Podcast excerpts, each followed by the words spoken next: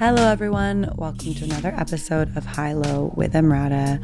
We're doing another Ask Me Anything. It's the last Thursday of the month, and that's what we do. Um, and we're recording it, and it will be on YouTube as well. So check it out there.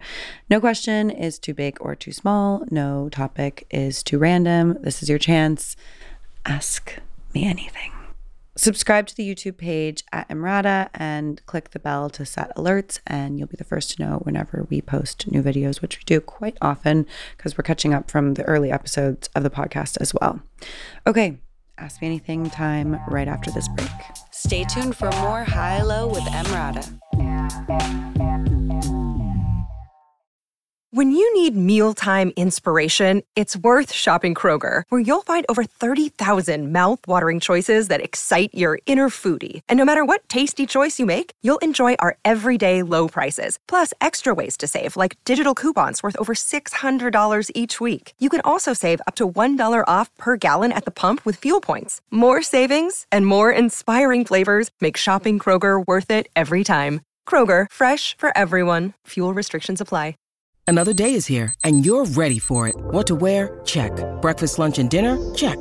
Planning for what's next and how to save for it? That's where Bank of America can help. For your financial to-dos, Bank of America has experts ready to help get you closer to your goals.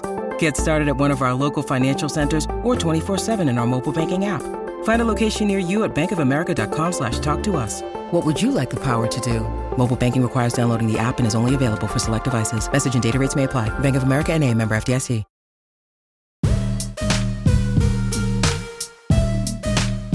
Welcome back to High Low with Emrata. Okay, we are going to start with Eric from Spotify. He said, How do you feel about gay men reading your book, My Body? Also, how has the LGBTQ plus community impacted your adolescence, your life in general? Love you and your book. So, I actually was trying to find texts from one of my good friends who um, I've gotten closer to in the last year, who's a gay man and read the book. And he identified with it so much.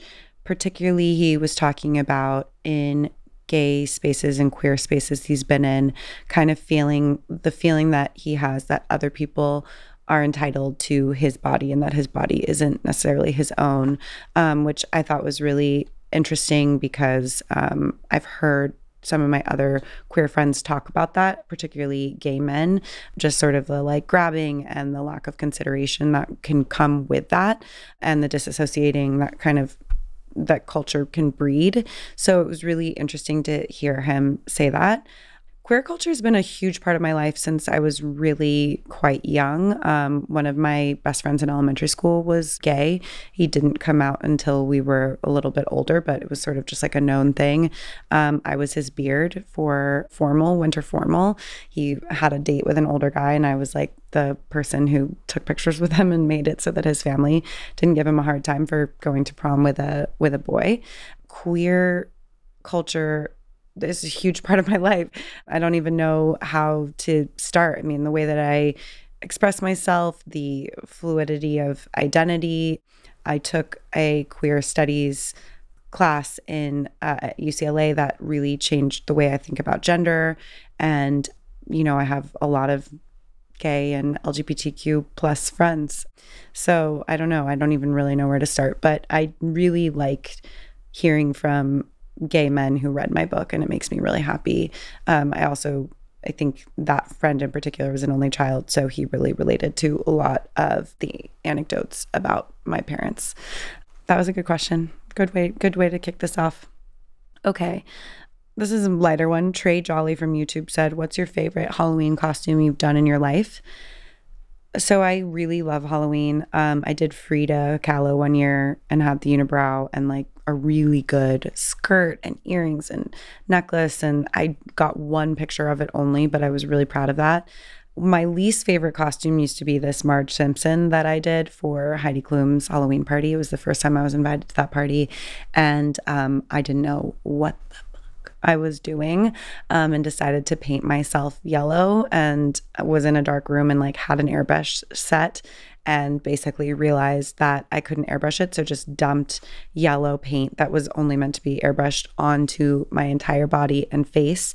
And you can look up those pictures because if you don't know Heidi Klum's Halloween party, everyone goes looking really hot and sexy. I think Gigi was Sandy from Grease that year and like looked unbelievable. And um, I looked so crazy. I looked so crazy. I had like a cheap blue wig I'd gotten from, I don't know, Party City, and it had yellow makeup on it. I was super splotchy. This, like, it was just such a mess. Um, and somebody tweeted it at, and was like, she was, Emrata was so real for wearing this costume. And um, now I'm proud of it because I was real for, for doing that um, because I was that committed. But my God, in the moment, the next day when I woke up and all my sheets were yellow and I was looking at these red carpet pictures, I was like, what was I thinking? But um, I have respect for my younger self for doing that. Angela F. from Spotify said, For young women in a world of fitting in on social media, what's your best advice for dealing with self worth and comparison?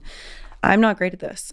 I think I learned about comparing myself to other women way before the internet. I probably started, I, I, write about it in the book, like when I was three years old, I had the concept of jealousy in um, my vocabulary and down. Um, my mom told me that. And I just think that, you know, there is this sort of scarcity uh, mindset that surrounds women and a way of kind of comparing ourselves to to succeed, which is really unfortunate. And then I think obviously social media um, perpetuates and uh, makes that much worse. I think the only thing you can do is sort of, I mean, this is something just in general I feel in my life really helps with mental health stuff is like, what do you want to do with your life? What do you want from this very short time you're really going to be in this body and on this earth. And comparing yourself is never going to lead to happiness. Maybe this is too macro and philosophical, but it is something that really has helped me. Like this is the body and and the the person that you have been born into. This is the life you've been born into. How can you make the most of what time you're given? And I think comparing yourself is just never going to be a positive experience. It's going to be a waste of your time, of those precious moments. So that has helped me. I don't know if that will be helpful to you. Journey on Spotify said, Can you talk morning routines and self care? So I've gotten much better at this, which is funny because there was a minute when I first had Sly where I just stopped doing any self care, partly because I just didn't have time. And I don't know, maybe something about getting a little bit older. And, you know, now he has more independence, he's going to school, whatever. I have found ways of doing more self care. And for me, that's really turned into skincare. Um, so I'm very into now like washing my face in the morning, washing my face at night, doing a peel a couple times a week. I wear retinol every night. I put vitamin C on my skin in the morning. I moisturize. Like I do the whole thing and and sunscreen in the morning. Um, and I use a lot of products. And I was not somebody who was like that before. And I do think it feels really nice. Also, this sounds dumb, but just putting lotion all over my body, not something I used to do, not something I would take the time to do. And, you know, it is obviously a little bit of vanity, like I want to look good, whatever. But just that extra time of kind of doing something for myself is quite nice and like appreciation and taking care of my body and, and my skin. Hannah Wright from Spotify said, How do you stay humble as a celebrity? Girl, it's humbling to be a celebrity. People talking shit all the time. You stay humble. I don't know how else to say that. like, I think that definitely you lose touch with reality and groundedness when your life and your existence is being viewed constantly by other people. I think that you kind of get a warped sense of self and identity. Um, the best way to battle that is to surround yourself with people who do not give a shit and have known you for a long time or just feel connected to you in a way that's outside of that persona that the world perceives you as and in. And yeah, the humble thing though, like, I don't know. I think grounded is the word for me. I think staying grounded is important. Humble is like, I feel hum- I feel humbled quite frequently. I don't know how to say that. Okay, Katie from Spotify said, Would you ever have a guest on your show that you did not particularly agree with but would love to have a conversation with? So I've definitely had guests on the show that I don't agree with completely. I'm not going to name names, although I think that the episodes, if you've listened to them, they're relatively clear. Some of them I wish that I had kind of maybe challenged those guests a bit more. It's a really tricky thing, the idea of giving someone a platform to spread ideas that you don't agree with. I don't know how I feel about it. Um, I watch Friends. I consume media where I think like I wouldn't know who this person was or this line of thinking had this person not given them an opportunity to challenge them basically. But I think it's a really great kind of moral question of when do you give someone a platform free speech also comes into that. And I personally do not want to bring people on that I really disagree with um, on a fundamental level and think that their ideas are dangerous. And people that have come on that have said things that I don't agree with, I've done episodes where we followed up if I do think that some of the ideas they brought brought to the episode were dangerous. Greg from YouTube said, What do you want in a man to have a romantic relationship? Do you think you'll get in a relationship lasting years, decades till death? I don't know about the decades till death thing anymore. I think when I was younger, I had a concept of that's just like kind of what you do. Um, but I feel more interested in joy and happiness in my life. And finding a person who's able to provide that for decades is, I think, a big ask. I don't think the duration of a relationship is how you test whether or not it was successful. I think that people can have a great five years, 10 years, 20 years together, and then they need to move on with their lives. I would like to, I like partners. I like the idea of a partner. I think it's a really beautiful thing. What would I, what am I looking for? Um, I'm looking for someone who knows who they are, who is honest um, in kind of all regards about um, in life, um, who loves what they do. I don't even necessarily need them to be successful in a certain way, but they need to really be passionate about what they do, and I want to be able to respect them for for the things that they care about. Somebody who's very responsible, who really likes kind of working with someone because I found now, especially being a mother, that that is part of partnership is, you know, just working together. It's a lot of work to share a life. I also obviously want somebody who's fun, who values fun and like humor. I don't know. That's a big question. Okay. Melissa from Spotify, this is a personal question. Um, not that they aren't all, but how did you meet your best friend, Babs? Tell us everything. Do you guys live together now? So I talk about Babs a decent amount because we do live together right now. I met her when I was 14. She was really cool, like so much cooler than me. She was at my high school and she had, I think, ASB, which was Associated Student Body, and she delivered like happy birthday notes to different people's classes. And she would serve on Fridays. I remember she would do this and she'd serve looks on Fridays. And she'd walk around school and she had an older brother. So she was cool with like all the older boys, but she also was cool with all the like cool girls. And she just seemed like this like bright light. And I thought she was so fucking cool. Um, and she'd wear that look on Friday and like walk around school delivering these things and come into classes and just seemed like already an adult somehow.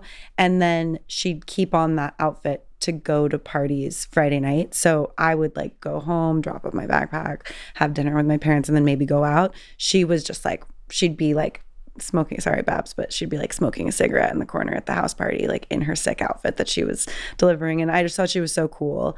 And then, um, and was intimidated by her.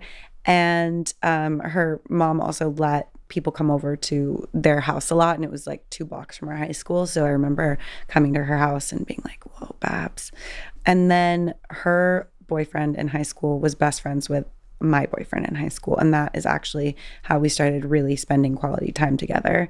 And um, she left my school and went to a different school but we became close probably when we were 16 and the rest is history. I mean we've now been friends longer like our in our lives. I, she's been in my life longer than she hasn't um, which is really beautiful. And she's just a wonderful person. I can't kind of say anything bad about her. She's just an absolutely wonderful person.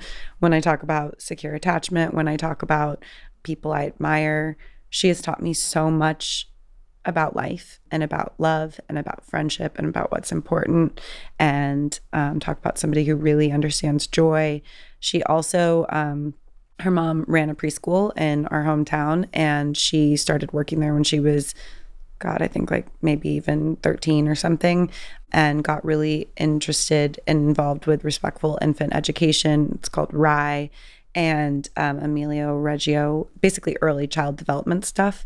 And so it's really kind of incredible that she lives in my home um, and has lived with me and Sly for the past year because she basically has this incredible understanding of early child development and psychology.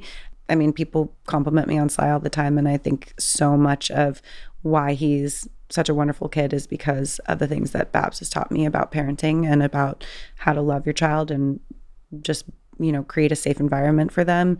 And yeah, we've been through a lot. She moved to Australia at one point. Um, I was living in New York at one point when she was still in San Diego. Um, but we've just always stayed very close. And our joke is that, you know, we'll live together again when we're old ladies. So I hope that honestly happens. First album you ever bought. Okay, so I'm trying to remember. I think that the first CD, yes, this dates me, I ever bought was a Now CD. They were like the pop hits, and they they kind of like were um, basically a mixtape, but it was a CD. I think that I maybe bought one of those. The first band I really, really loved, I was nine and I was obsessed with the Beatles. Again, you have to realize, only child. My parents were boomers and I just spent a lot of time listening to their music. And the Beatles were the first band that I kind of took in as my own. And um, I was obsessed with John Lennon. I thought that I had been born in the wrong time and that I was supposed to have married him and like felt really sad about that, like genuinely upset. Also decided that the aesthetic that he would like was for me to wear this kind of like long black cape. It had sleeves, but it would like tie in the front. And I'd listen to the White Album and Abbey Road was the other album I really loved in my CD player and wore little Princess Leia space buns um, and just thought that I was like, I just felt like our souls were kindred and um, I had a deep obsession. I actually wrote George Harrison a letter when I was nine. And yeah, that was the Beatles were a huge part of my childhood. And even now, I feel like John Lennon was my first real crush in the sense that it wasn't just like oh he's cute or whatever it was like this person is special and i i love him it felt like love it really felt like love i think that's all we have time for there's so many other questions that I didn't get to get to, so please continue to submit. I will continue to answer and thank you so much for listening and for watching. We will be back next Tuesday with a interview episode. And if you want to submit questions for a future episode, obviously we get a lot from Spotify, from YouTube, but there are other ways you can do so. You can send your voice notes to hilo.fm or you can call or text our hilo hotline at 42 hilo 4 you can ask questions via Spotify. Just put them in the Q&A section of this episode. Um, you can also use the hashtag high low, and we'll keep an eye out for those on social media. Thank you so much for listening, and we will see you all next week.